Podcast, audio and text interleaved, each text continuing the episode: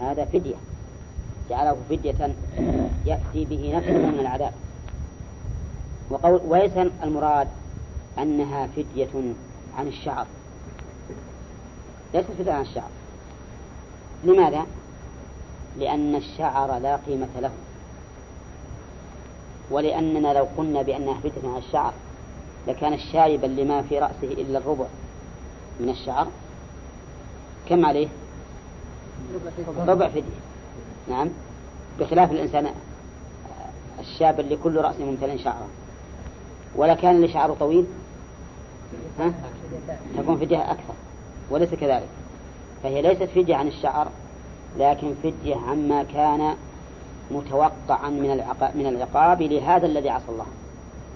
وقوله تعالى من صيام أو صدقة أو نسك. لم يبين الله عز وجل الصيام. كم؟ ولا الصدقة. أما النسك فقد نقول إنه معروف مشهور مبين. نعم. ولكن بين ذلك الرسول صلى الله عليه وسلم. بين ذلك الرسول صلى الله عليه وسلم. فبين أن الصيام ثلاثة أيام. وأن الصدقة ثلاثة آصع لستة مساكين. لكل مسكين كم؟ نصفا. وأما النسك فقال إنه شاة وهو واضح. وفي هذا أكبر دليل على أن السنة تفسر القرآن. نعم. وأن من طعن في السنة فقد طعن في القرآن. وأن من طعن في السنة فإنه لم لم يؤمن بقول الله تعالى وأنزلنا عليك الكتاب تبيانا لكل شيء. إذ أن الكتاب لم يبين الصيام والصدقة هنا. فبينته السنة. إذا فيكون القرآن قد أحال البيان على إيش؟ على السنة. وحينئذ يكون البيان بالسنة كما يكون البيان بالقرآن.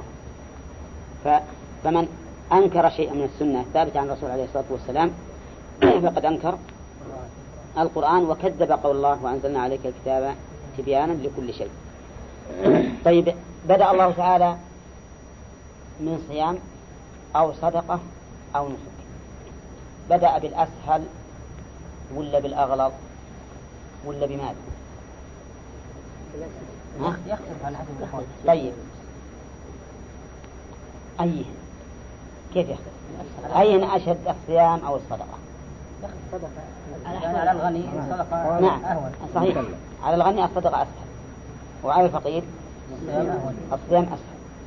وأما النسك فالظاهر أنها غالبا أسهل على كل تقدير.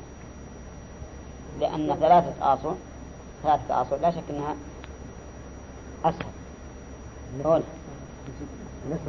بالعكس أسهل أشد أشد. أنا أقول أسهل. لا أشد. الغالب أنها أشد. أي نعم تختلف لكن الغالب الغالب أنها أشد. ولهذا بدأ الله تعالى بالأسهل. مع أن الله تعالى أحيانا يجعل الصيام بدلا عن الإطعام وأحيانا يجعل الإطعام بدلا عن الصيام. حتى في حتى في فيما هو على الترتيب. حتى فيما هو على الترتيب أحيانا يجعل الله الصيام بدلا عن الإطعام وأحيانا يجعل الإطعام بدلا. ففي كفارة اليمين أي هو البدل؟ الصيام. الصيام. فمن لم يجد فصيام ثلاثة أيام. وفي كفارة الظهار أيهما البدل؟ ها؟ الإطعام. فمن لم يستطع فإطعام ستين مسكين. لكن هذا في الغالب إن أن الصيام أسهل. ثم الصدقة ثم النسك. وفي حديث كعب بن عجرة أن الرسول صلى الله عليه وسلم أمره أن يذبح شاة. فإن لم يستطع فليطعم. ستة مساكين أو يصومه ثلاثة أيام. فبدأ النبي عليه الصلاة والسلام بما هو أشد لأنه أكمل. وبدأ الله بالأسهل لأنه أيسر. وهنا مسألة وهي أن كثيرا من الناس يهدينا الله وإياهم كلما رأوا مخالفة من شخص قالوا عليك دم. قالوا عليك دم لو يقول حككت رأسي فسقطت منه شعرة بدون اختيار ولا قصد قالوا عليه دم. نعم. وكل شيء دم وكل شيء دم. إحنا شاهدنا ناس. ثلاث شعرات. كل من جاء قال عليك دم. كل من جاء قال عليك دم. وهذا غلط. أولا إنه خلاف ما أمر الله به. الله أوجب واحدة من ثلاثة. من صيام أو صدق أو نسك. الثاني أن فيه إلزاما لعباد الله بما لا يلزم الثالث أن الدم في أوقاتنا هذا في أيام منها غالبه يضيع هدرا ما ينتفع به. الرابع أن فيه إخفاء لحكم الله عز وجل لأن الناس إذا صاروا ما يفتون إلا بالدم ها؟ كأن ما في فدية إلا هذا وأن ما في إطعام أو صيام. فالواجب على طالب العلم أنه يختار واحدا من أمرين. إما أن يرى الأسهل ويفتي بالأسهل وإما أن يقول عليك هذا أو هذا أو هذا واختر نفسه نعم. أما أن يذكر أشدها فقط ويسكت فهذا خلاف ما, ما ينبغي للمفتي. ففدية من صيام أو صدقة أو نسك فإذا أمنتم فمن تمتع بالعمرة إلى الحج فما استيسر من الهدي قال فإذا أمنتم أمنتم منين؟ ها؟ من الإحصار إذا أمنتم من الإحصار وأتيتم بالعمرة والحج على وجه الكمال فمن تمتع وهنا دخل شرط في شرط ها؟ وين فإن أحصرتم ها؟ فإذا أمنتم هذا الشرط الأول فمن تمتع هذا الشرط الثاني وفما استيسر من الهدي هذا جواب الشرط الثاني والجملة من من الشرط الثاني وجوابه في محل جزم ها؟ جواب الشرط الأول. وها؟ صحيح. لأن إذا لا تدري حطوا بالك من الإنسان. قد جالت وقد غالط نعم. فإذا أحصرتم فإذا نعم. فإذا أمنتم فمن تمتع بالعمرة إلى الحج. تمتع وش معنى تمتع؟ يعني تناول ما أحل الله له بعد التحلل. مثل الطيب واللباس والنساء وغير ذلك مما أحل الله له بعد تحلله فما إذن من تمتع بالعمرة الباء هنا للسببية أي بسبب العمرة أو أنها الباء كالباء في قولك كتبت بالقلم أي أنها آلة الاستمتاع أي أنها التي حصل بها الاستمتاع. وأيا كان فالمعنى أن الإنسان إذا تمتع فيما بين الحج والعمرة بسبب العمرة وتحلله منها إلى الحج. ومتى يبدأ, يبدأ الحج؟ الإحرام بالحج فعلا متى يبدأ؟ في اليوم الثامن من ذي الحجة.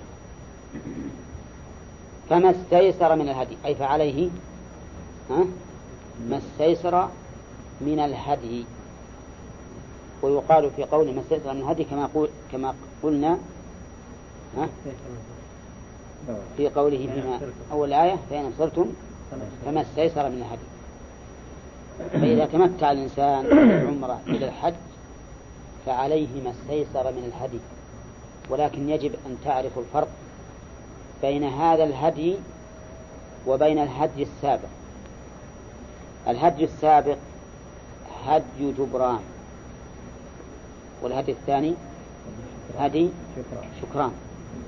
ولهذا قال العلماء في الهدي الأول لا يأكل منه وفي الثاني يأكل منه لأن الثاني هدي شكران وليس هدي جبران وأما الأول فهو هدي جبران. فما استيسر من الهدي؟ فمن لم يجد من لم يجد إيش من لم يجد؟ هديا ولا دراهم يحصل بها الهدي؟ عام عام يعني ما وجد لا هديا أو ما وجد دراهم يشتري بها الهدي وأظن بينهما فرقا. ها؟ والذي لم يجدهما جميعا. من باب أولى. من باب أولى. أن الحج نوع من الجهاد في سبيل الله. لأنه قال أنفقوا في سبيل الله ثم قال ها؟ وأتموا الحج والعمرة لله. ويؤيد ذلك حديث عائشة رضي الله عنها أن أنها سألت النبي صلى الله عليه وسلم هل على النساء جهاد؟ قال عليهن جهاد لا قتال فيه الحج والعمرة فقوله تعالى أتموا أتموا فعل أمر والإتمام هو إنهاء الشيء على وجه الكمال كما قال الله تعالى وإذ ابتلى إبراهيم ربه بكلمات فأتمهن. معنى أتمهن؟ أنهاهن على سبيل الكمال. فمعنى أتم الحج أي أنهوه على سبيل الكمال. وقول الحج خذ كله؟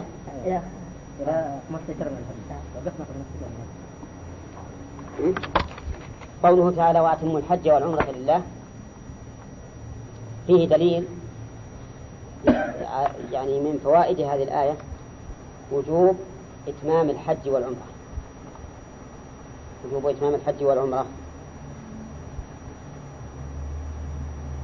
وظاهر الآية أنه لا فرق بين الواجب منهما وغير الواجب. ووجهه وجه هذا الظاهر العموم. أتم الحج ولم يقل الفريضة. فيكون شاملا للفريضة والنافلة. ويؤيده أن هذه الآية قبل فرض الحج لأن الحج إنما فرض في السنة التاسعة أو أو العاشرة في قوله تعالى ها؟ ولله على الناس حج البيت من استطاع إليه سبيلا. وهي نزلت في سنة التسع السنة التي يسميها العلماء سنة الوفود. ومن فوائد الآية الكريمة أن أن العمرة والحج سواء في وجوب إتمامهما. بقول الحج والعمرة. ومن فوائدها أنه لا تجوز الاستنابة في شيء من أفعال الحج والعمرة. لا تجوز الاستنابة في شيء من أفعال الحج والعمرة. فلو أن أحدا استناب شخصا في أن يطوف عنه أو أن يسعى عنه أو أن يقف عنه بعرفة أو أن يقف عنه بمزدلفة أو أن يرمي عنه الجمار أو أن يبيت بمنى فإنه حرام. لماذا؟ لأن الأمر بالإتمام للوجوب. الأمر بالإتمام للوجوب. فيكون في ذلك رد لقول من قال من أهل العلم إنه تجوز الاستنابة في نفل الحج وفي بعضه. في نفل الحج وفي بعضه. أما الاستنابة في نفل الحج فهذا له كلام موضوع آخر. لكن وفي بعضه. يستنيب في بعض نفل الحج. هذه الآية ترد عليه. ومن فوائد الآية الكريمة بيان أو الحذر مما يفعله بعض الناس الآن في التساهل في رمي الجمرات حيث إنهم يوكلون. تجد الرجل النشيط أو المرأة النشيطة توكل في رمي الجمرات عنه وهذا خطأ خلاف هذا الأمر. وإذا وكلت فإن التوكيل يقع باطلا ولا يصح وكذلك إذا وكل الرجل القادم لأنه خلاف ما أمر به الله عز وجل. وقد قال النبي عليه الصلاة والسلام من عمل عملا ليس عليه أمرنا فهو رد أي مردود على صاحبه. فيكون فيه الحذر في هذه الآية الحذر أو التحذير مما يتهاون به بعض الناس في رمي الجمار فإن قال قائل إذا كانت المرأة كبيرة السن ويشق عليها الرمي بعض الشيء. أو الرجل كبير السن ويشق عليه الرمي بعض الشيء. فهل يجوز أن يوكل؟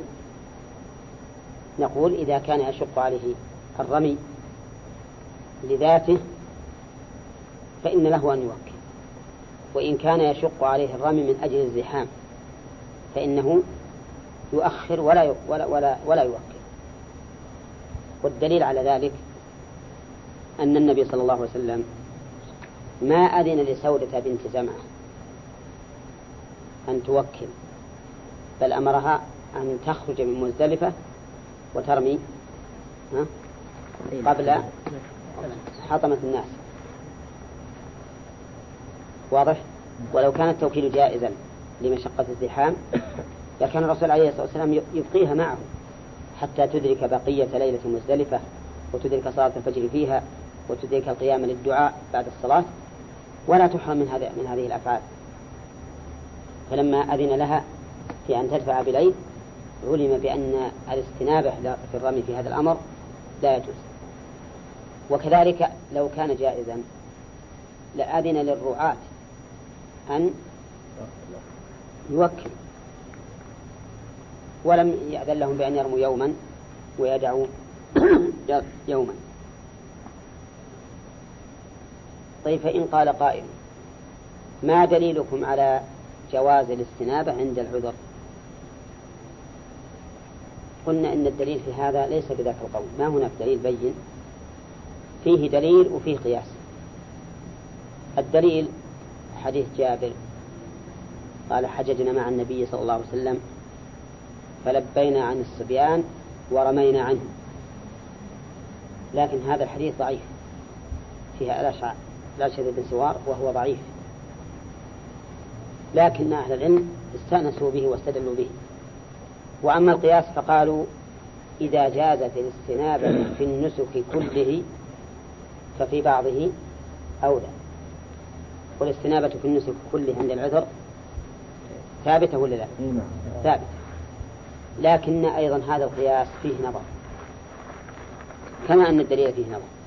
الدليل من حيث ضعف السند. والقياس هو أن يقال هناك فرق بين من شرع في العبادة وتلبس بها وبين من لم يشرع.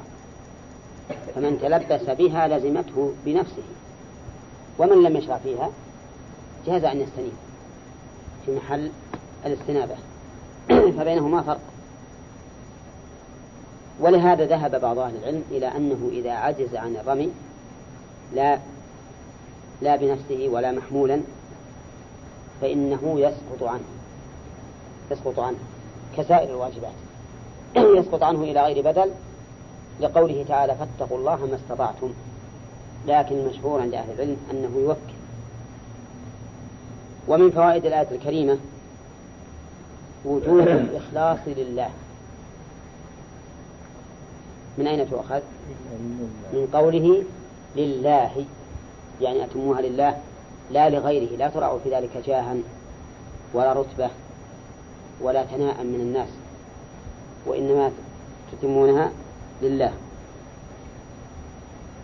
ومن فوائد الآية الكريمة أن الحج والعمرة يخالفان غيرهما في وجوب إتمام نفلهما. من أين تؤخذ يا حسين؟ من قوله وأتم والأمر والأمر للوجوب ويدل على أنه الوجوب ما قوله فإن أحصرتم فما استيسر من الهدي. أما غيرهما من العبادات فإن النفل لا يجب إتمامه. النفل لا يجب إتمامه. وقد سبق لنا الكلام في ذلك. ومن فوائد الآية الكريمة أنه إذا أحصر الإنسان عن إتمامهما فله أن يتحلل. فله أن يتحلل. نعم ولكن عليه الهدي. لقول فإن أحصرتم فما استيسر من الهدي. نعم. ومن فوائدها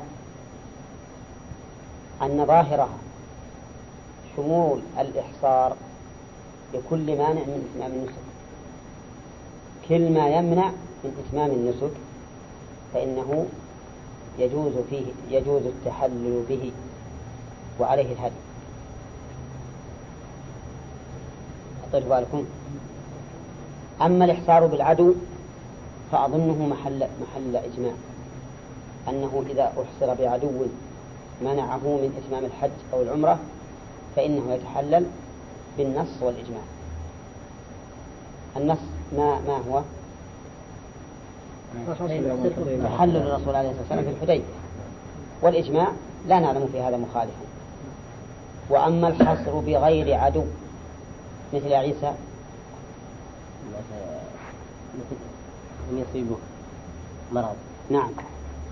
مرض أو كسر أو ضياع نفقة أو ما أشبه ذلك. مما لا يستطيع معه إتمام الحج والعمرة فإن العلماء اختلفوا في ذلك. فمنهم من قال إنه لا تحلل وأنه يبقى محرما حتى يزول المانع. ومنهم من قال إنه يتحلل كالحصر بعدو. حجة الأولين أن الله تعالى قال فإن احصرتم والآية نزلت في شأن قضية الحديبية. وهم قد يحصروا بعدو. فيكون الحصر هنا خاصا بالعدو. دليل آخر يقولون لأن طباعة بنت الزبير لما جاءت تشتكي إلى الرسول صلى الله عليه وسلم أنها شاكية مريضة وهي تريد الحج. قال لها حجي واشترطي. فلو كان الإحصاء فلو كان المرض أو كان الإحصار بالمرض مبيحا للتحلل ما احتيج إلى أن تشترط.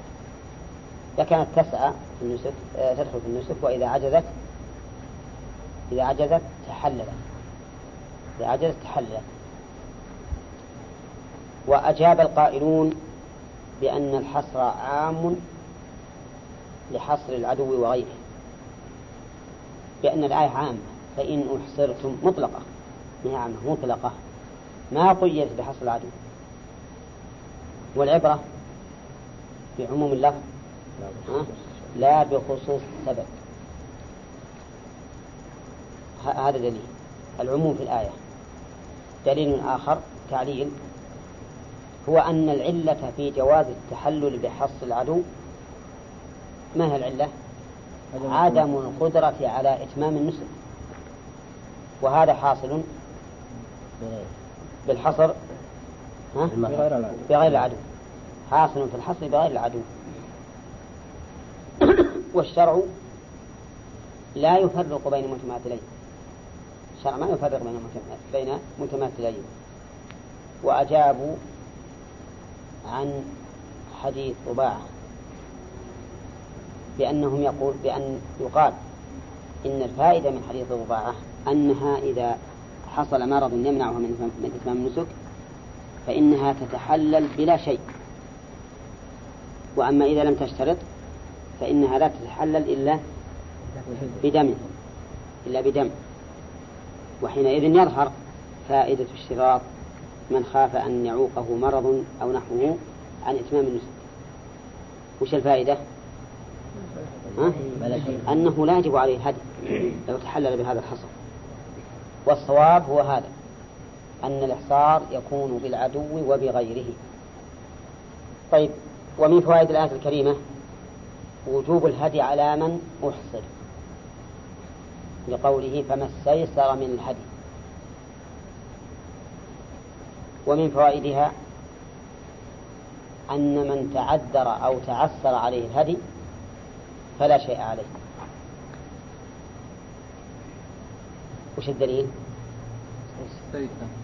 لقوله فمن استيسر من الهدي ولم يقل فمن لم يجد فعليه كذا وكذا.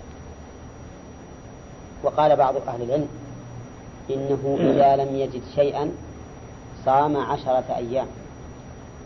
قياسا على إيش؟ تمتع. على هدي التمتع. قياسا على هدي التمتع. والصواب أنه أن هذا القياس ليس بصحيح. لأن الآية واحدة. وذكرت حكم ذكر الله فيها حكم التمتع الهدي ثم الصيام. وهنا ما ذكر إلا الهدي. وإذا كنتم تقولون إن كفارة القتل ليس فيها إلا العتق ثم ثم الصيام. وليس فيها إطعام ولم تقيسوها على كفارة الظهار. عتق فصيام فإطعام. فهذه مثلها. بل هذه أولى. لأن آية لأن آية القتل وآية الظهار كل واحدة منفصلة عن الأخرى. لكن هنا الآية واحدة. ففرق الله تعالى بين هذا وهذا. أوجب في هذا الصيام ولم يوجب في هذا صياما. دل ذلك على أنه لو على أن الصيام لا يجب على المحصر إذا لم يجد الهدي واضح؟ طيب. لم يذكر في الآية وجوب الحلق. نعم. لم يذكر في الآية وجوب الحلق. لكن وجوب الحلق ثبت في السنة ثبت بالسنة. وعلى هذا فيجب على المحصر إيش؟ أن يحلق. يجب عليه أن يحلق لأن النبي صلى الله عليه وسلم أمر به وغضب على الصحابة حين تأخروا في تنفيذه. ولا يغضب النبي عليه الصلاة والسلام لترك المستحب بل لا يغضب إلا لترك الواجب. وعلى هذا فيجب على المحصر أن يحلق. بدلالة السنة والقرآن سكت عنه. ومن فوائد الآية الكريمة أن المحصر لا يجب عليه القضاء. لا يجب عليه القضاء. من أين تؤخذ؟ لأن الله لم يذكر على المحصر إلا وجوب ها الهدي. فلو كان القضاء واجبا لكان لذكره الله عز وجل. طيب. فإن قال قائل هل هذا يشمل الفريضة والنافلة؟ يعني من يشمل من حصر في فريضة ومن حصر في نافلة. نعم. قلنا نعم. يشمل الفريضة والنافلة. لكن الفريضة إذا حصر عن إتمامها يلزمه قضاؤها يلزمه فعلها بماذا؟ بالخطاب الأول. بالخطاب الأول. لا على أنها بدل عن هذه التي أحصر عنها.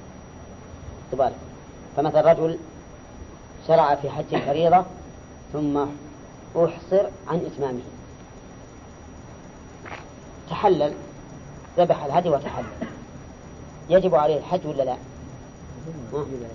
يجب الحج عليه على أنه قضاء؟ لا. لا. يجب الحج عليه على أنه مخاطب به في أصل في الأصل. فإيجاب الحج عليه إنما هو بالخطاب ها؟ بالخطاب الأول. لا على أنه بدل عما أحصر عن إتمامه فإن قال قائل كيف تقولون إنه لا يجب القضاء في النفل؟ وقد سميت العمرة التي وقعت في السنة السابعة سميت بماذا؟ عمرة القضاء. عمرة القضاء. وتسميته بهذا دليل على أنها قضاء.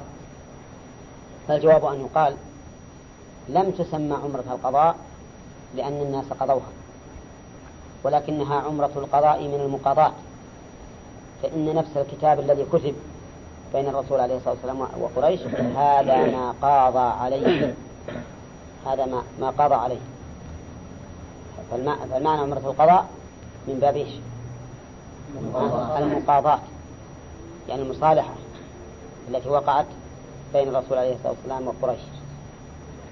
والدليل على هذا أن الذين أتوا بالعمرة في السنة التالية ليس كلهم من الذين السابقة. ما هم كلهم الذين حصلوا فدل هذا على عدم وجوب القضاء وهو الصحيح. أن من حصر عن إتمام النسك وكان قد أدى الفريضة فإنه لا قضاء عليه. واضح؟ فإن قال قائل أليس الله تعالى قد أمر بإتمامهما وأتموا فإذا لم يحصل الإتمام وجب القضاء. قلنا إنما أمر الله بالإتمام وجعل كفارة ذلك الإتمام. ها؟ كفارة ذلك كفارة ذلك الإتمام. وش جعله؟ الهدي. الهدي. الهدي فيكون الهدي مبرئا للذمة مسقطا للأمر بالإتمام. ومن فوائد الآية الكريمة أنه لا بد أن يكون هذا الهدي مما يصح أن يهدى بأن يكون بالغا للسن سالما من العيوب المانعة في الإجزاء. نعم. لقوله تعالى من الهدي وأل هنا للعهد. أي العهود؟ ها؟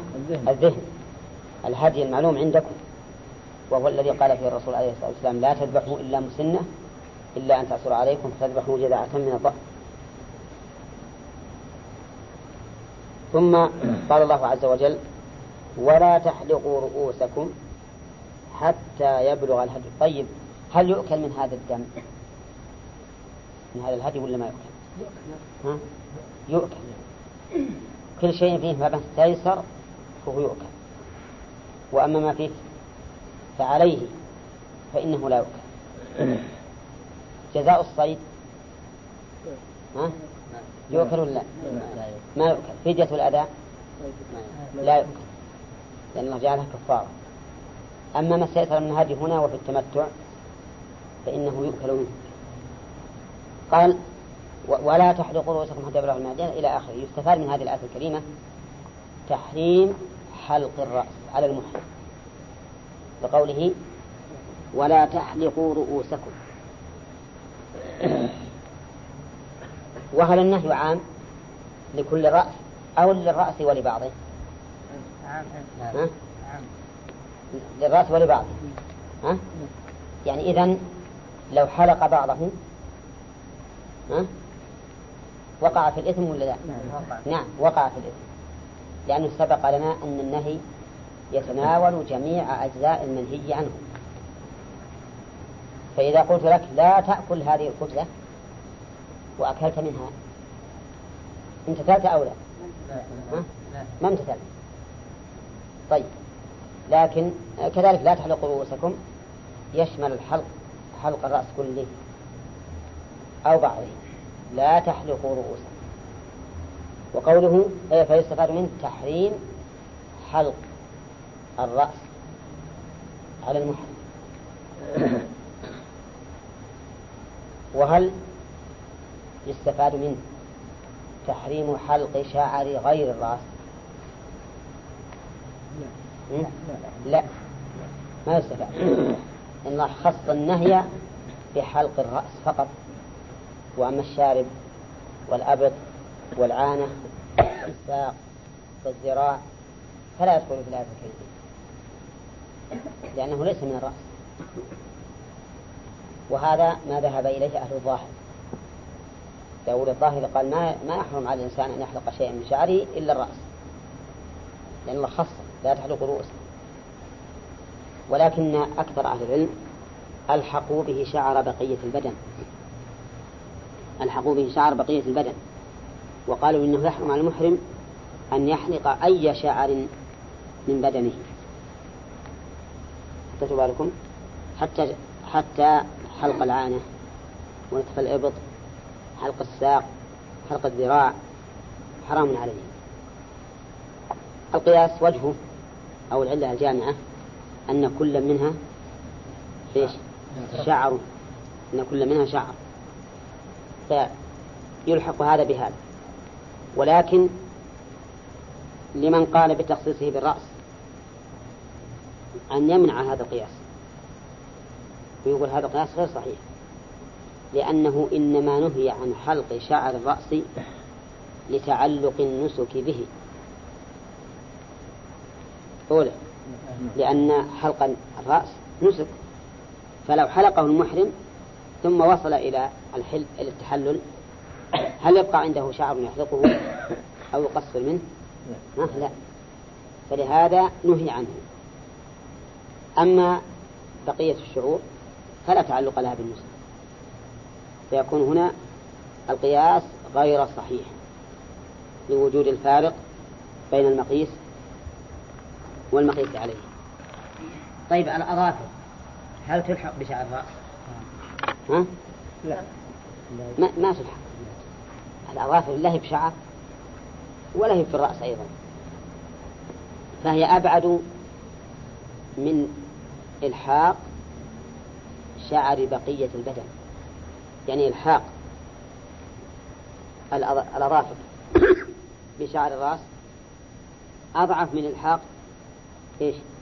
شعر بقية البدن. ووجه الضعف. أنها ليست من نوع الشعر. ليست من نوع الشعر. صحيح أنها تشبه الشعر من حيث أنها جزء منفصل. لكنها لا لا تشبه ليست من نوع الشعر. ولذلك من لم يرى تحريم حلق شعر بقية البدن فإنه لا يرى. وش لا يرى؟ تحريم قص الأظافر من باب أولى. ولكن جمهور أهل العلم على أن حلق على أن تقديم الأظافر محرم. قياسا على تحريم شعر الرأس حلق شعر الرأس. وش العلة؟ يقول لما في ذلك من الترفه. لما في ذلك من الترفه والتنعيم. نعم. ولكن هذا القياس أو هذه العلة عند التأمل غير واضحة.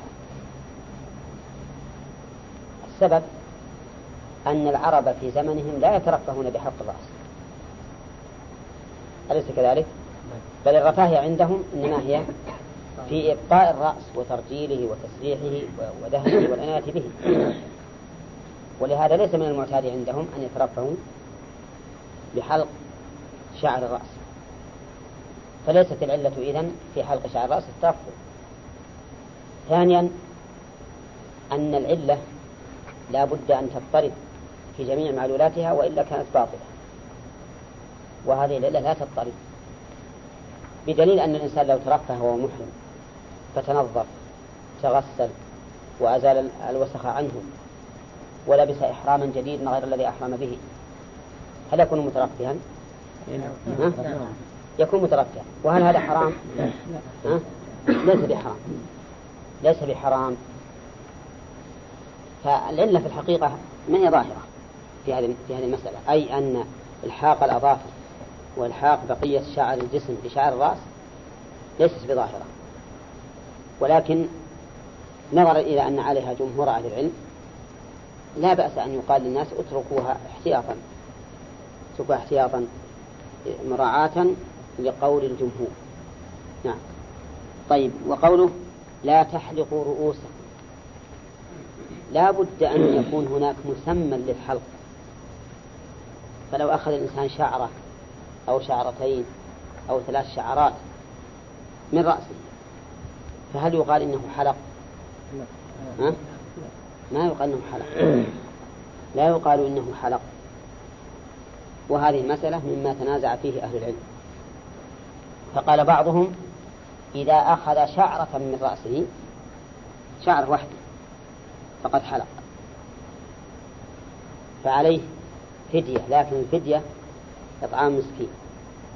وإن أخذ شعرتين فإطعام مسكينين. وإن أخذ ثلاث شعرات فدم.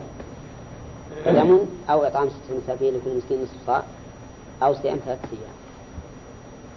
وقال بعض العلماء إن الحكم يتعلق بربع الرأس. بربع الرأس. نعم. فإن حلق دون الربع فلا شيء عليه. فلا شيء عليه. وهذا لا شك أنه تحكم ما عليه دليل. فلا يكون صحيحا بل هو ضعيف. وقال آخرون يتعلق تتعلق الفدية بما يماط به الأذى. بما يماط به الأذى ومعنى يماط يعني يزال. أي بما يحصل به إزالة الأذى. وهذا لا يكون إلا بجزء كبير من الرأس. إلا بجزء كبير من الرأس. وعللوا ذلك قالوا لأن الله قال فمن كان منكم مريضا أو به أذى من رأسه ففدية. فدل هذا على أن المحرم الذي يتعلق به الفدية هو إيش؟ ما يماط به الأذى. وهذا مذهب مالك. وهو صحيح من حيث إن الفدية لا تجب إلا بما يماط به الأذى. صحيح أن من حيث إن الفدية لا تجب إلا بما يماط به الأذى فقط. لكنه غير صحيح من حيث إن التحريم يتعلق بما يماط به الأذى فقط. بل التحريم يتعلق بما يسمى حلقا. والفدية تتعلق بما يماط به الأذى. فإن قال قائل وش هذا التقسيم هذا وش هذا التقسيم؟ غير معروف. هذا غير معروف. فأين دليلك على هذا التقسيم؟ العلماء ما قالوا هالكلام. نقول دليلنا على هذا التقسيم الآية الكريمة وفعل النبي عليه الصلاة والسلام. ولا تحلقوا رؤوسكم حتى يبلغ الهدي محلة. هذا عام؟ ها؟ لكل حلق. ولا لا؟ كل ما يسمى حلق ما يسمى حلقا فإنه منهي عنه هذه الآية. ثم قال فمن كان منكم مريضا أو به أذى من رأسه ففدية. فأوجب الفدية فيما إذا حلق حلقا يزول به ها؟ الأذى. لقوله أو به أذى. إذا قدرنا إنسان رأسه يؤذيه يؤذيه الهوام وحلق له مقدار سنتيمتر يزول به الأذى ولا لا؟ ما يزول به الأذى. والله إنما أوجب الفدية في حلق ما يزول به الأذى. ويدل لذلك أيضا فعل الرسول صلى الله عليه وسلم فقد احتجم وهو محرم في يافوخه في آل رأسه. احتجم وهو محرم. ومعلوم أن الحجامة تحتاج إلى حلق الشعر الذي يكون به الآلة آلة الحجامة. ولم ينقل أن الرسول عليه الصلاة والسلام نعم أنه ابتدع. ما نقل أنه ابتدع. فدل ذلك على أن الحلق محرم وأما ما تتعلق به الفدية فهو ما يماط به الأذى.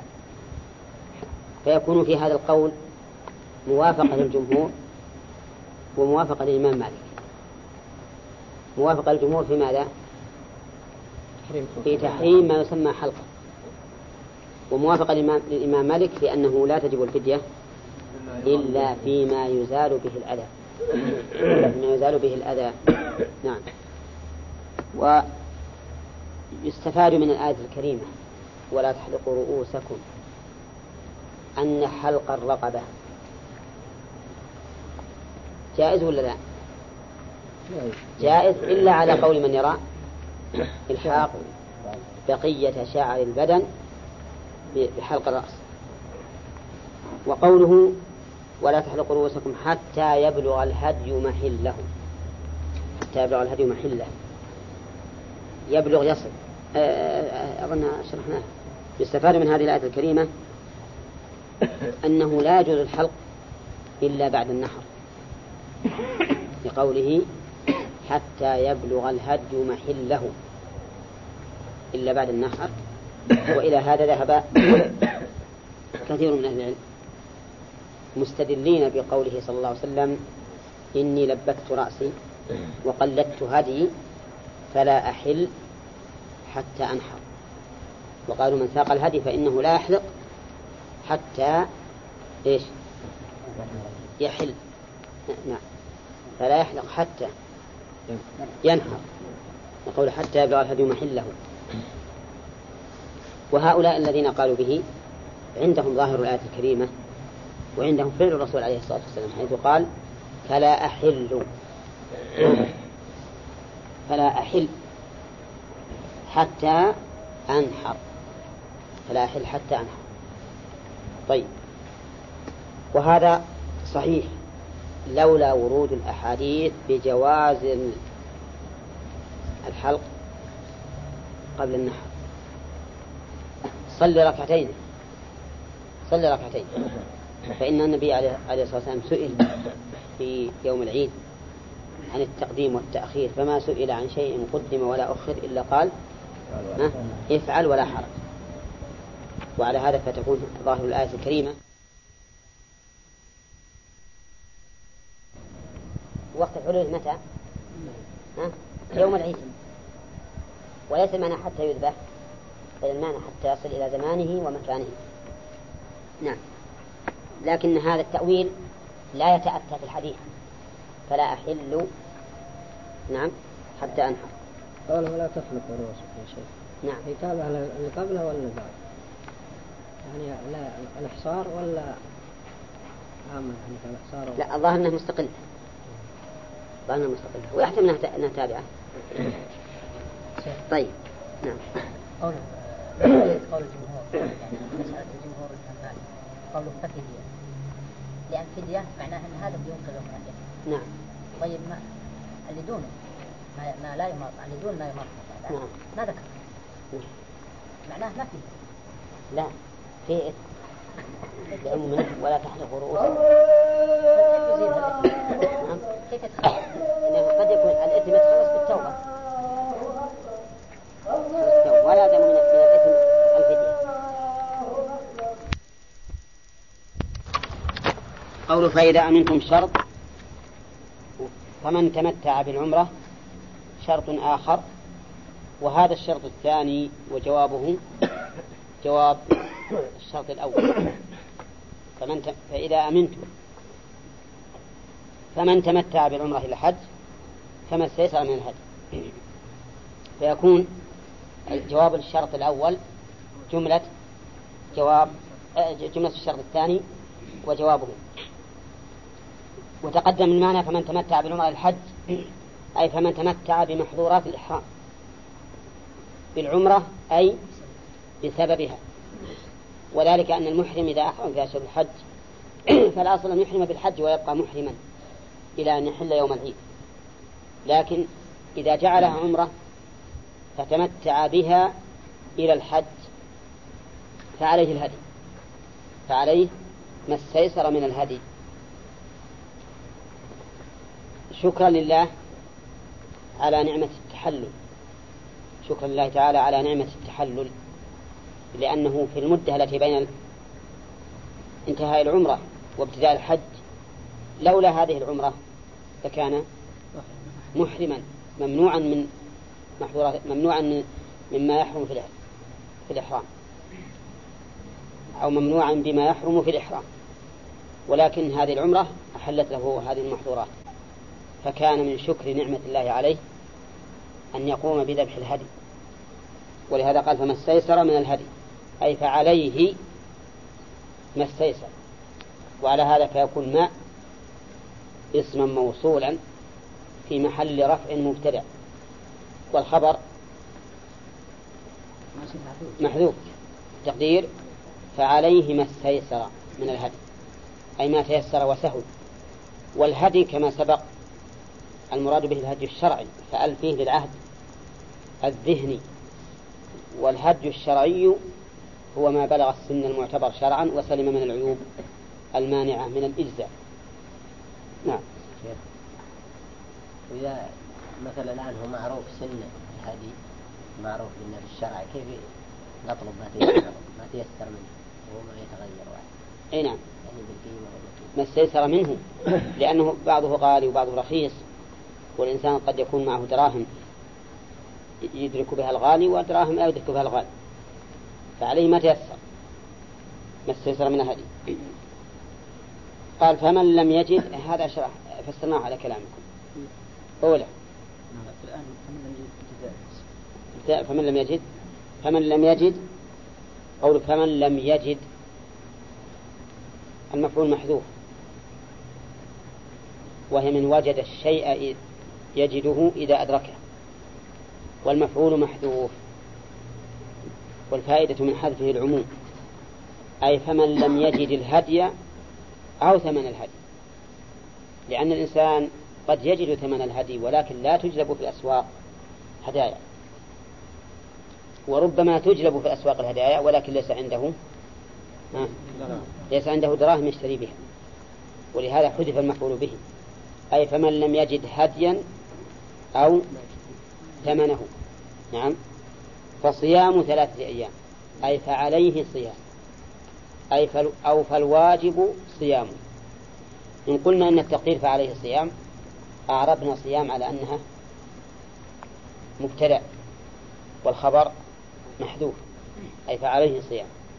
وإن قلنا فالواجب صيام أعربنا صيام على أنها خبر مبتدأ محذوف والمبتدأ محذوف. صيام ثلاثة أيام في الحج. ثلاثة أيام في الحج. وسبعة إذا رجعت. قوله تعالى في الحج أي في سفر الحج. فيشمل ما إذا صامها بعد إحرامه بالعمرة وقبل إحرامه بالحج. فلو أن الرجل ذهب متمتعا إلى مكة في أول شهر ذي القعدة وهو يعرف من نفسه أنه ما عنده مال وأراد أن يصوم الثلاثة الأيام بعد أن حل من العمرة في ذي القعدة. جائز؟ نعم جائز. لأنه الآن في سفر الحج. وقد قال النبي عليه الصلاة والسلام دخلت العمرة نعم في الحج. دخلت العمرة في الحج. ولأن العمرة أحد السببين الموجبين للهدي بل هي السبب الوحيد في الواقع. وتقديم الشيء قبل سببه بعد سببه وقبل وجوبه جائز ولا لا؟ جائز على القاعدة التي عرفناها في قواعد ابن رجب. تمام؟ إذا في الحج لنا فيها ثلاث توجيهات. أولا في في الحج أي في سفر الحج. فتدخل فيه العمرة ولا لا؟ تدخل. ثانيا نقول في الحج لو فرض أنه في الحج أي في أفعال الحج لكانت العمرة منه. لقول النبي عليه الصلاة والسلام دخلت العمرة في الحج.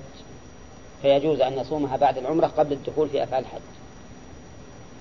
آه، شيء ثالث نقول العمرة أحد السببين بل قد نقول هي السبب الأوحد لإيجاب الهدي. لأنه قال فمن تمتع بالعمرة فجعل العمرة هي السبب في وجوب الهدي. وتقديم الشيء بعد وجود سببه قبل وجود شرطه. جائز ولا لا؟ جائز. كاليمين تقدمها قبل أن تحنث. تقدم كفارتها قبل أن تحنث. إذا يجوز أن يصومها من يوم يحرم بالعمرة التي نوى بها التمتع. ولهذا قال فصيام ثلاثة أيام في الحج. ويجوز أن يصومها في أيام التشريق. كذا؟ نعم. لقول ابن عمر وعائشة رضي الله عنهما لم يرخص في أيام التشريق أن يصمن إلا لمن لم يجد الهدي. لم يرخص. والصحابي إذا قال يرخص أو رخص أو ما أشبه ذلك فهذا القول في حكم الرفع في حكم الرفع. طيب وأيضا ثلاثة أيام أيام التشريق كلها حج. وش فيها من الحج؟ فيها المبيت فيها الرمي فهي داخلة في قوله تعالى ثلاثة أيام في الحج. نعم. يقول لو واحد أخر الهدي شخص أخر الهدي الأيام الأخيرة من أيام التشريق ثم تعذر عليه ما حصل هدي. متى يصوم؟ يصوم وقت التعذر يعني يصوم بعد ولو بعد أن تمضي أيام التشريق لأنه معذور. لكن لازم أنه في مكة يصوم ولا؟ لا ما هو بلازم. لو خرج ما يخرج لو أنه في سفر. نعم. طيب يمكن تغلق المدة وما وصلها له؟ أو يصلها لو وصلها له قبل تغلق ما في قوله في الحج. لا هذا معذور. قلنا هذا تأخير معذور. وما يجوز انه إنه يأخر عن أيام التشريق. محرم. لكنه معذور. في هذه الحالة التي قلت. نعم. يعني كان معه دراهم يظن انه بيلقى. نعم. يظن انه بيلقى ولكن ما لقى. إما عدمت الهدايا أو أنه صارت غالية مرتفعة. وكل يوم يقول لعلي أجد اليوم. ولكن مثل الحالة ما ينبغي أنه يفعل. ينبغي أنه إذا عرف أنه يوم العيد ما وجد شيئا يصوم يوم 11 وهو إذا وجد وهو صائم جاز أن ينتقل إلى الهدي ولو بعد أن صام ما يضر. نعم. ها؟ ها؟ أيام التشريق نعم. الدين إنها, إنها انتهت أعمال الحج. والله يقول في الحج. يشرك ها؟ كيف؟ يجوز أن يصوم لو لم بأفعاله إيه ما قلنا لأن العمرة من الحج. كما قبل قبل قبل العمرة ما يجوز. بعد الإحرام بعد الإحرام يجوز. لأنه تلبس بالعمرة فقد دخل فيها.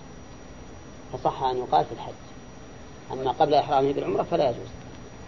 ولا يجوز بعد أيام التشريق. ما يجوز بعد أيام التشريق. ما يجوز.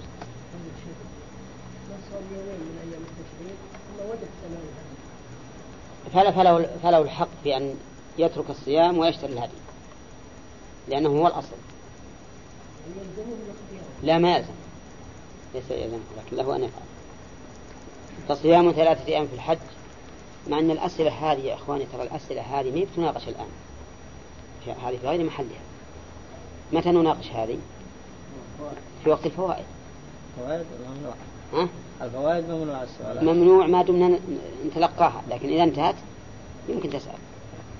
طيب على كل حال فمسألة من الهدي فمن لم يجد فصيام ثلاثة أيام في الحج. كلمة صيام ثلاثة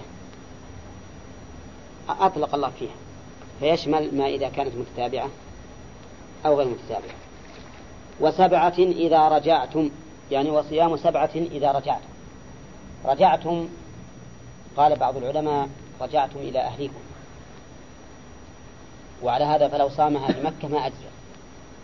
وقال آخرون المراد إذا رجعتم أي من الحج. لأن الله قال صيام ثلاثة أيام في الحج وسبعة إذا رجعتم يعني من الحج. إذا رجعتم يعني من الحج. فمن نظر إلى كلمة رجع رجح أن المراد رجعتم إلى أهلكم. لا سيما وأنه قد ورد في صحيح البخاري من حديث ابن عباس وسبعة إذا رجع إلى أهله وسبعة إذا رجع إلى أهله. وتكون الحكمة في أن الله تعالى أخرها إلى الرجوع إلى الأهل لأنه لا ينبغي أن يصوم الإنسان وهو مسافر. فلو ألزم بأن يصوم وهو مسافر لكان في ذلك مشقة عليه. ويكون تقييدها بالرجوع لا من باب الإلزام ولكن من باب إيش؟ من باب الرخصة والتسهيل. من باب الرخصة والتسهيل. وأنه لو صام فلا حرج. وإذا نظرنا إلى قوله ثلاثة أيام في الحج وسبعة إذا رجعتم أي من الحج. لأن اللي قبله في الحج أي إذا رجع رجعت من الحج. فيشمل الصيام في مكة. بعد انتهاء أيام التشريق. وربما يؤيد هذا أن الله عز وجل إنما قال صيام ثلاثة أيام في الحج وسبعة إذا رجعتم ولم يقل إذا أنهيتم نسككم. لأن الخروج إلى الحج الخروج إلى الحج سفر. والدليل على أنه سفر أن أهل مكة الذين خرجوا مع النبي صلى الله عليه وسلم كانوا عليكم السلام. صلوا يا ركعتين. كانوا يقصرون ويجمعون. يكون المراد إذا رجعتم من الحج لأنه سفر. نعم. قال الله تعالى تلك عشرة كاملة. تلك المشار إليه الأيام التي أمرنا بصيامها.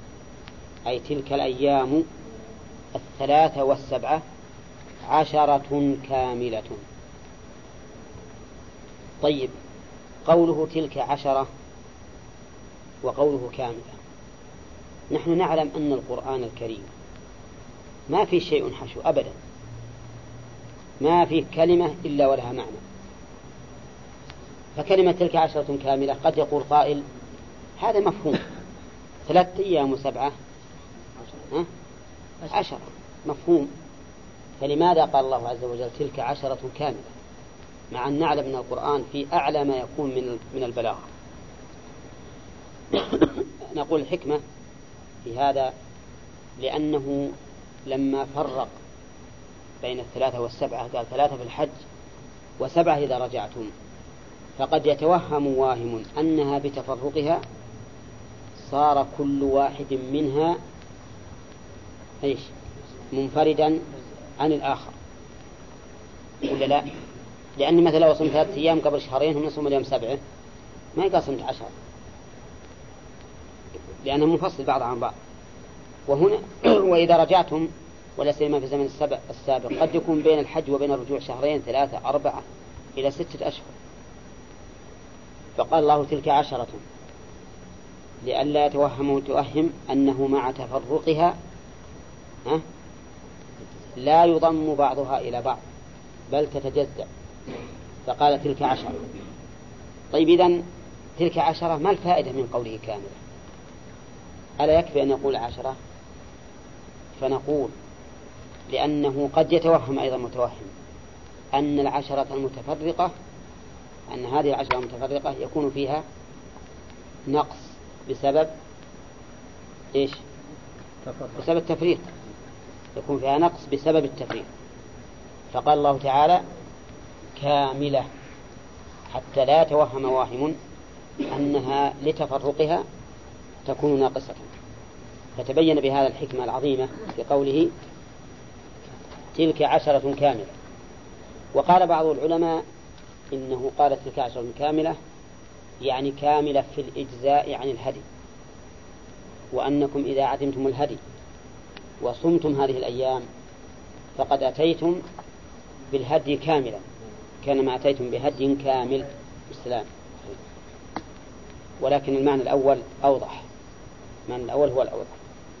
قال تلك عشرة كاملة ذلك لمن لم يكن. ذلك المشار إليه الحكم المستفاد مما سبق. أي ذلك الحكم لمن لم يكن. أي ثابت لمن لم يكن أهله حاضر المسجد الحرام. قوله تعالى لمن لم يكن أهله. أهله من المراد بهم؟ قيل المراد به نفسه. لمن لم يكن أهله أي نفسه أي لمن لم يكن حاضرا المسجد الحرام. وقيل المراد بالأهل سكنه الذين يسكن إليهم من زوجة وأب وأم وأولاد وما أشبه ذلك.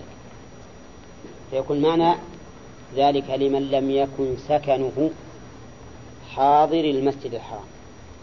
وهذا أصح لأن التعبير بالأهل عن النفس بعيد. بعيد. ولكن أهله يعني الذي يسكن إليهم من زوجة وأم وأب وأولاد هذا هو الواقع. وقوله حاضر المسجد الحرام المراد بالمسجد الحرام مسجد مكة. والحرام صفة مشبهة. الحرام صفة مشبهة بمعنى ذي الحرمة بمعنى ذي الحرمة. كما قال النبي عليه الصلاة والسلام وقد عادت حرمتها اليوم نعم كحرمتها بالأمس فمعنى الحرام أقول هي من حيث العربية صفة مشبهة. بمعنى ها؟ بمعنى إيش؟ بمعنى ذي الحرمة. الحرام يعني ذي الحرمة وحرمة المسجد الحرام معروفة من وجوه كثيرة ليس هذا موضع ذكرها. من المراد بحاضر المسجد الحرام؟ حاضري المسجد الحرام. روي عن ابن عباس وجماعة من السلف والخلف أن المراد بحاضر المسجد الحرام أهل الحرم. أهل الحرم يعني ما أدخلت الأميال. نعم. ما أدخلت الأميال. فمن كان خارج الحرم فليسوا من حاضر المسجد الحرام. وقيل حاضر المسجد الحرام أهل المواقيت ومن دونه. وعلى هذا فأهل بدر من حاضر المسجد الحرام لأنهم دون المواقيت. وأهل جدة من حاضر المسجد الحرام لأنهم دون المواقيت وقيل حاضر المسجد الحرام أهل مكة ومن بينهم وبين مكة دون المسافة دون مسافة القصر وهي يومان. وعلى هذا فأهل جدة وأهل بدر ليسوا من حاضر المسجد الحرام. وأهل حدة على هذا القول أهل حدة حدة بلدة دون دون جدة. ها؟ يكونون على هذا القول هو الحاضر من حاضر المسجد الحرام لأنهم دون المسافة أهل الشرائع. أي مسافة يومين على على المذهب.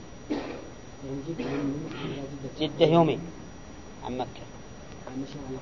إيه على مع في الإبل. طيب آه، أهل الشرائع؟ من حاضر المسجد الحرام.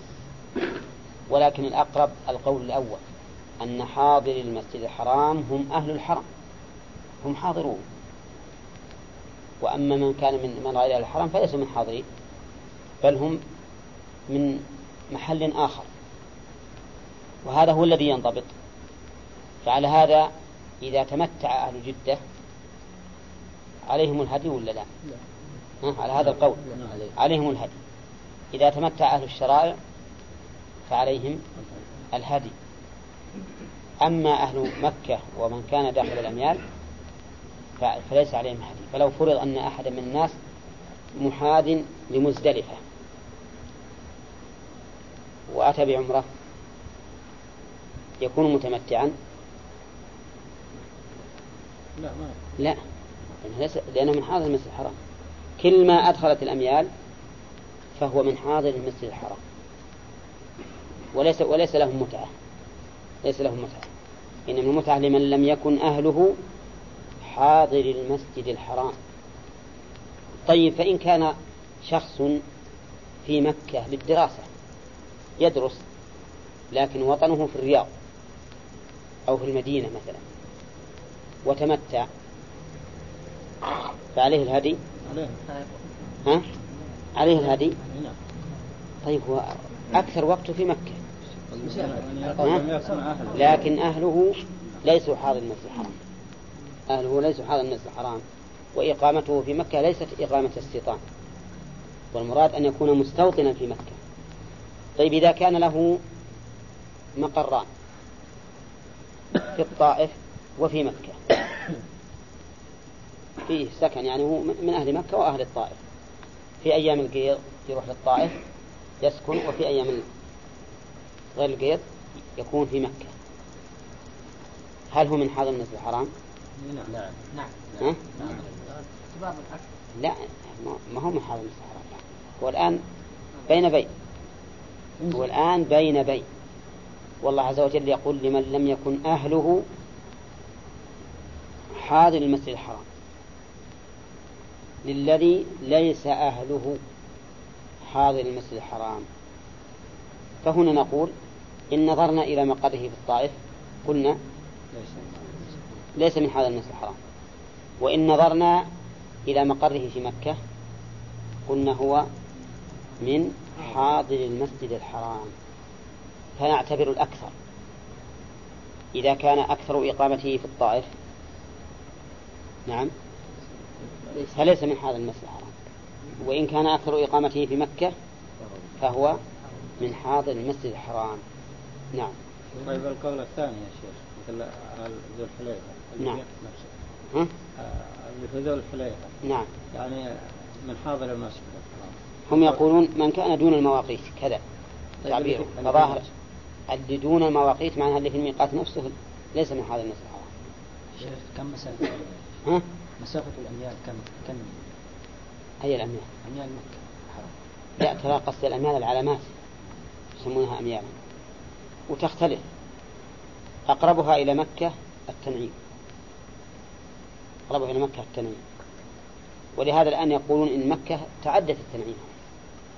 الآن فيه بيوت متصلة بمكة وراء التنعيم. نعم. يعني خرجت عن حد الحرم. مكة. و و ومن جهة عرفة بعيدة جدا لأنها مزدلفة كلها من الحرم ومن جهة جدة إلى إلى الحديبية بعيدة هي.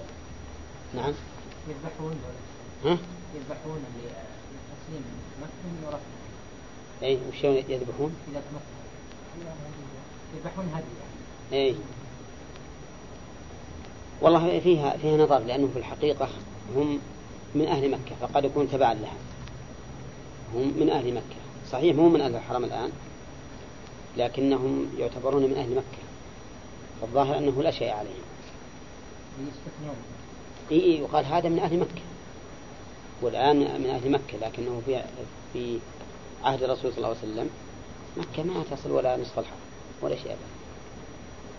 شيخ نعم. واللي وضع الأميال منه يعني. اللي وضع الأميال يقولون إبراهيم عليه الصلاة والسلام بأمر الله. ذلك لما لم يكن أهله حاضر المسجد الحرام. واتقوا الله. اتقوا الله. تقدمت. وتأتي كثيرا. معناه؟ اتخذوا وقاية من عذابه بفعل أوامره. واجتناب نواهيه. هذا أحسن ما قيل في التقوى وأجمعه أنها اتخاذ وقاية من عذاب الله تعالى بفعل أوامره واجتناب نواهيه. هذه. و... واعلموا أن الله شديد العقاب. الله أكبر.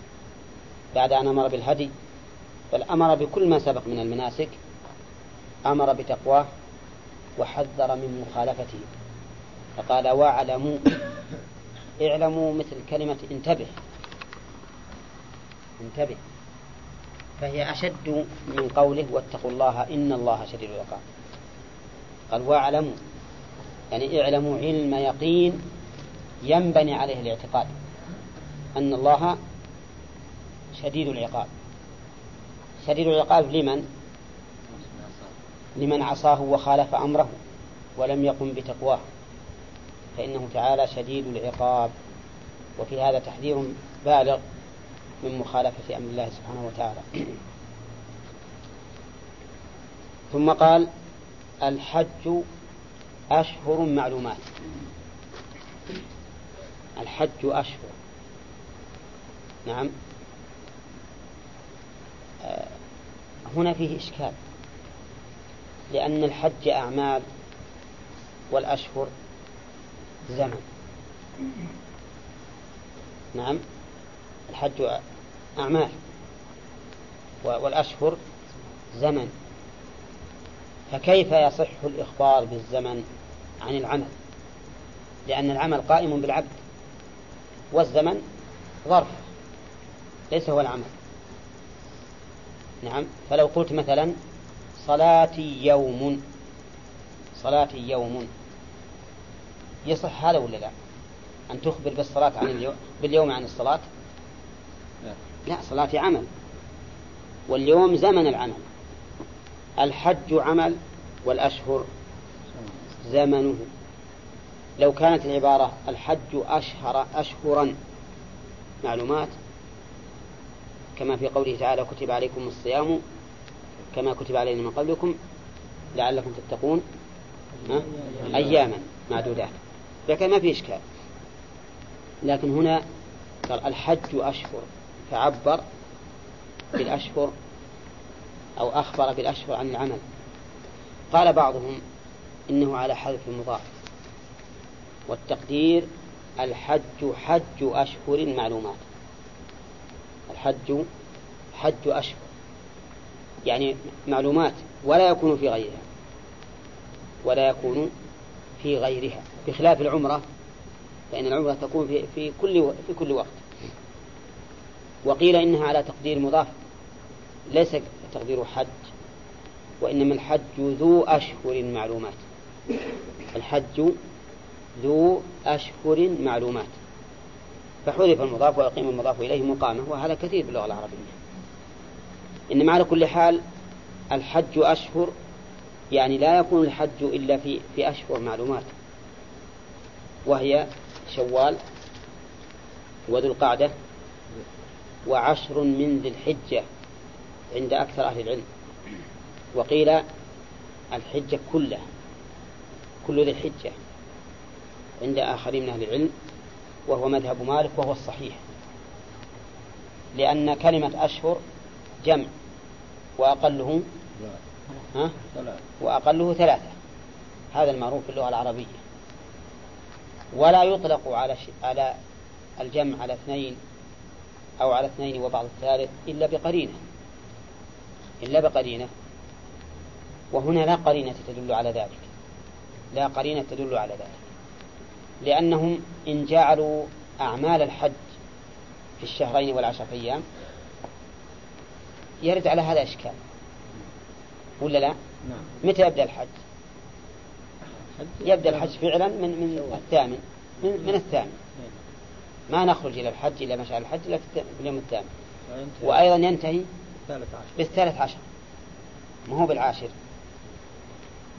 فلذلك كان القول الراجح أنه ثلاثة أشهر لأنه موافق للجمع. وفائدته أنه لا يجوز تأخير أعمال الحج إلى ما بعد شهر ذي الحجة. إلا لعذر. هذا الفائدة. لو أخرت طواف الإفاضة مثلا إلى شهر إلى شهر محرم قلنا هذا لا يجوز. لماذا؟ لأنه ما هو في أشهر الحج. والله يقول الحج أشهر. لا بد أن يقع في أشهر الحج. لو أخرت الحلق إلى ما إلى محرم فهذا لا يجوز. لأنه تعدى أشهر الحج. فالصواب أن الأشهر المعلومات هي شوال وذو القعدة وذو الحجة. القعدة بالفتح أفصح والحجة بالكسر أفصح. على العكس. طيب هل هذه الأشهر من الأشهر الحرم؟ ها؟ اثنان من من أشهر الحرم. وهما ذو القعدة وذو الحجة. وواحد ليس منها وهو شوال. شوف رمضان شهر صيام شوال شهر حج وذو القعدة شهر حج وح- وحرم. وذو الحجة حج حرم ومحرم حرم وليس بحج. هنا ما يمكن أن آه، نوجه الآية بدون تقدير حاجة نعم. وظاهر الآية أن الحج هو الأشهر نفسها ثم قال تعالى فمن فرض فيهن الحج فلا رفث. فمن فرض من؟ اسم شرط. وفرض ها؟ فعل الشرط. فيهن فيهن الضمير يعود إلى الأشهر أشهر الحج. وقد أجمع العلماء في هذه في هذا الضمير أن المراد بالكل البعض. إذ لا يمكن أن يفرض الحج بعد ظهور الفجر من اليوم العاشر. ما يمكن. أو يمكن؟ هل يمكن أن يفرض الإنسان الحج بعد طلوع الفجر من اليوم العاشر من ذي الحجة؟ لا. ها؟ ما يمكن لأنه فات الحج عرفة ويفوت بطلوع الفجر. إذا فمن فرض فيهن هذا ليس على على على عمومه. ليس عاما لكل الأشهر لأنه لا فرض للحج بعد بعد طلوع الفجر من يوم عرفة من اليوم العاشر. متى يكون الفرض؟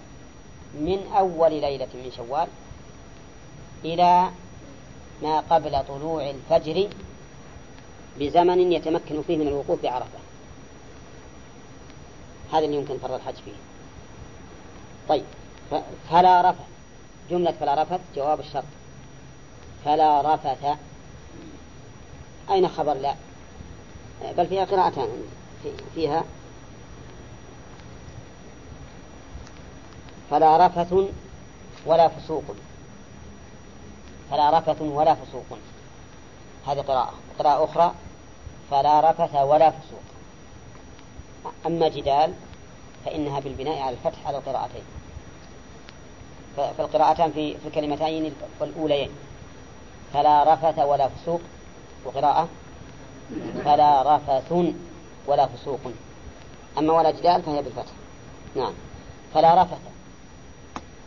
أي فلا رفث منه. أو فلا رفث فيه. إن قلنا فلا رفث منه فالضمير يعود على الفارض الفارض. وإن قلنا فيه فالضمير يعود على الحج. فمن فرض فيهن الحج فلا رفث فيه أي في الحج. أو فمن فرض فيهن الحج فلا رفث منه أي من الفارض. ولكن يؤيد الأول قوله ولا جدال في الحج. لا سيما على قراءة الفتح في الثلاثة فلا رفث ولا فسوق ولا جدال في الحج. طيب ما هو الرفث؟ يقول العلماء إنه الجماع ومقدماته. الجماع ومقدماته هذا الرفث. مقدماته كاللمس والنظر وقد حرم النبي عليه الصلاة والسلام عقد النكاح وحرم أيضا خطبة النكاح. يعني كل ما يمكن أن يوصل إلى الجماع فهو محرم في باب الحج. شوف باب الحج أعظم من باب الصيام. باب الصيام يجوز فيه التقبيل ويجوز عقد النكاح وتجوز الخطبة خطبة النكاح. لكن في الحج لا. كل ما يتعلق بالنساء فإنه ممنوع. والحكمة من ذلك ليبقى القلب فارغا للنساء.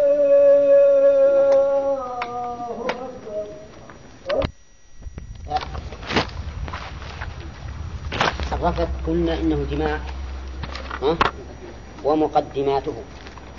وكل ما كل ما يثيره كل ما يثيره حتى أن النبي عليه الصلاة والسلام حرم عقد النكاح. وحرم الخطبة. خطبة المرأة. خطبة المرأة. فقال النبي عليه الصلاة والسلام فيما صح من عنه من حديث عثمان رضي الله عنه. قال لا ينكح المحرم ولا ينكح ولا يخطب. عرفتم؟ إذا لا رفث الجماع ومقدماته ووسائله. نعم. جماع ومقدماته ووسائله. الجماع معروف مقدماته كاللمس والتقبيل وما أشبه ذلك ووسائله كالعقد. والخطبة. وهل الكلام الذي يتعلق بالنكاح من ذلك أو لا؟ يحتمل أن يكون من ذلك كما لو تحدث الناس فيما بينهم بالجماع وما يتعلق به. ويحتمل أنه ليس منه إلا بحضرة النساء كما قال ابن عباس رضي الله عنه. وقد أنشد بيتا فقيل له كيف تقول هذا وأنت محرم؟ فقال إنما ذلك بحضرة النساء. وذلك لأنه بحضرة النساء لا شك أن تحرك الشهوة أكثر مما إذا كانت النساء غائبة.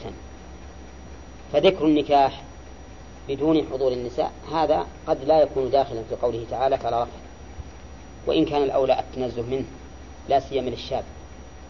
نعم. وقوله ولا فسوق ما هو الفسوق؟ قال بعضهم إن الفسوق هو الذبح لغير الله. نعم هو ذبح لغير الله. لقوله تعالى أو فسقا أهل لغير الله به. حطيتوا بالكم؟ وقال بعضهم بل الفسوق المعاصي كالغيبة والنميمة. لقول الرسول عليه الصلاة والسلام سباب المسلم فسوق وقتاله كفر وقال آخرون بل الفسوق كل المعاصي. لقوله تعالى ولكن الله حبب إليكم الإيمان وزينه في قلوبكم وكره إليكم الكفر والفسوق والعصيان. وهذا القول أصح.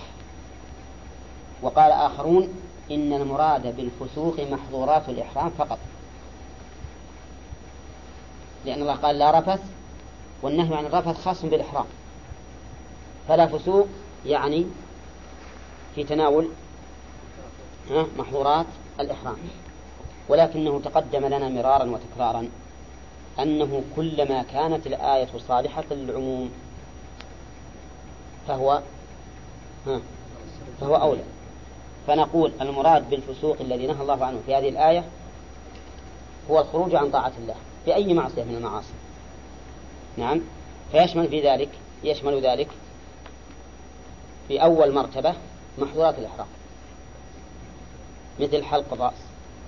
والطيب تغطية الرأس وما أشبه ذلك.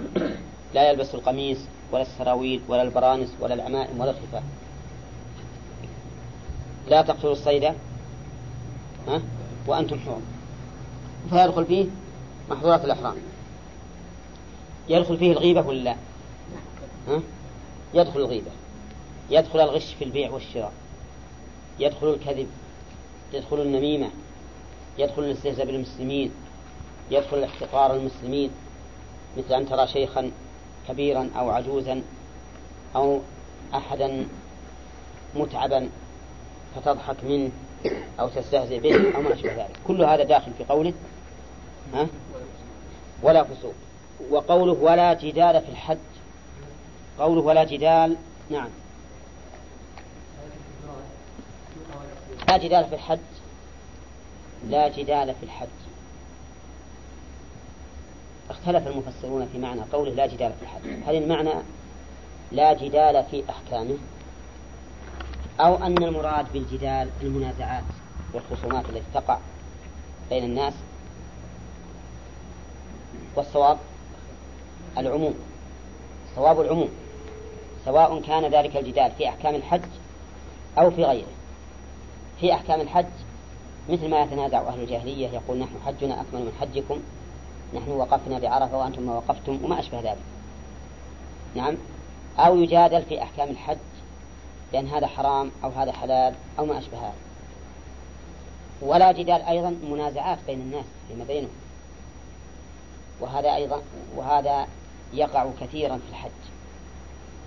أولا اللي يحج يعرف النزاع وكثرة الخصومات. لو يقفون عند الماء أو عند الخباز ينتظرون الخبز نعم تجادلوا. يقلط واحد على الثاني يصير قبله فيحصل الجدال. السيارات أيضا إذا تزاحمت حصل جدال. فالجدال في الحج من أكثر ما يكون ولهذا خص الله تعالى النهي عن الجدال فيه. فقال ولا جدال في الحج. والحكمة من ذلك هو أن الجدال يورث الانفعال النفسي والانشغال بهذا الجدال عن عن العبادة اللي هو فيها. والجدال كما تعرفون ما يتوقف انشغال القلب فيه على وقت الجدال فقط وإنما ينسحب على ما بعده. تجد يقول يفكر؟ ليتي قال انسدح حتى إني ارغمه وخليه يسكت نعم. ليتي ضاربه على وجهه ليتي فعل كذا ليتي فعل كذا. نعم. فيبقى مع نفسه في صراع ويذهب عنه الخشوع الذي من أجله جاء تاركا أهله ووطنه وماله من عبادة الله عز وجل. نعم. ولهذا منع الشرع من كل معاملة تؤدي إلى النزاع وإلى العداوة والبغضاء. فالنجش محرم. سبب ها؟ يؤدي إلى النزاع. والغش محرم. كذلك. نعم. ولا ولا جدال في الحج. طيب هل هذه الآية على عمومها؟ فإن قلت نعم فما الجمع بينها وبين قوله تعالى ادع إلى رب إلى سبيل ربك بالحكمة والموعظة الحسنة وجادلهم بالتي هي أحسن. وجادلهم بالتي هي أحسن. نعم. إن قلت إن قوله ولا جدال في الحج المراد المنازعات في أمور الدنيا فقط فلا إشكال ولا ولا ترد عليها الآية. وإن قلت إنه عام وردت عليك الآية وجادلهم بالتي هي أحسن. فنقول طريق الجمع بينهما أن نقول إن بين الآيتين عموما وخصوصا مطلقا ولا وجهيا ها؟ أو ما نعرف الوجه ها؟ العموم والخصوص الوجهي اللي معناه وحدة عامة من جهة وخاصة من جهة نعم والعموم والخصوص المطلق اللي واحدة أعم مطلقا والثانية أخص مطلقا ها؟ عرفتم؟ أو نحتاج إلى مثال. ها؟ يحتاج إلى مثال. ما يخالف. نمثل. لو إحنا ما هو بدرس أصول لكن لا بأس. قال النبي عليه الصلاة والسلام